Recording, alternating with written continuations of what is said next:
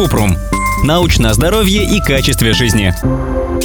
Какое обследование пройти, чтобы понять, есть ли у меня наследственная предрасположенность к сердечно-сосудистым заболеваниям? Кратко, чтобы выяснить, предрасположены ли вы к заболеваниям сердца и сосудов, нужно обратиться к кардиологу. Он проведет осмотр, соберет анамнез и при необходимости назначит генетическое исследование. Для этого берут кровь из вены или мазок с внутренней стороны щеки и изучают изменения в определенных генах, которые могут вызывать сердечное заболевание.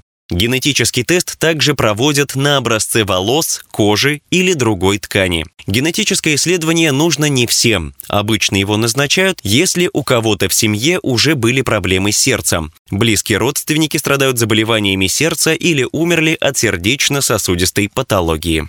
Подробно.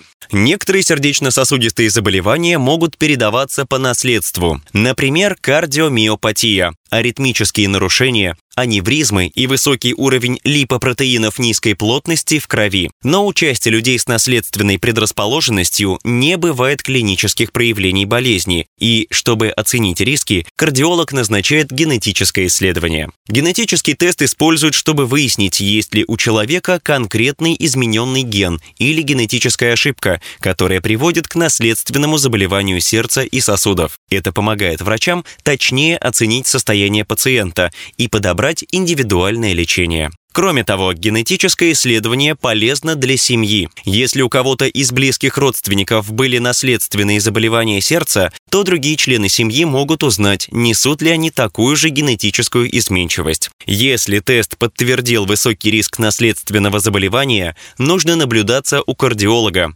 Врач будет следить за проявлением признаков болезни и назначит лечение, если оно понадобится. Положительный результат генетического исследования означает, что причина проблем с сердцем в семье обнаружена в ДНК. Но по генетическому тесту не всегда можно предсказать, какое именно заболевание может возникнуть у человека. И даже если дефектный ген обнаружен, это не всегда значит, что у человека разовьется наследственное заболевание сердца. Это только оценка риска, которая показывает, на что нужно обратить внимание.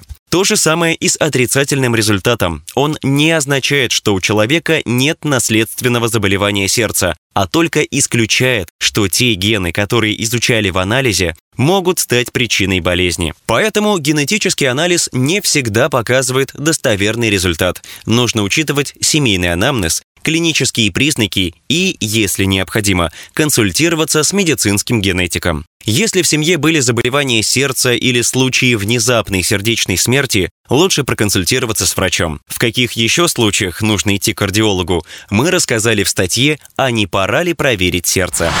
Ссылки на источники в описании подкаста. Подписывайтесь на подкаст Купрум, ставьте звездочки, оставляйте комментарии и заглядывайте на наш сайт kuprum.media. Еще больше проверенной медицины в нашем подкасте без шапки. Врачи и ученые, которым мы доверяем, отвечают на самые каверзные вопросы о здоровье. До встречи!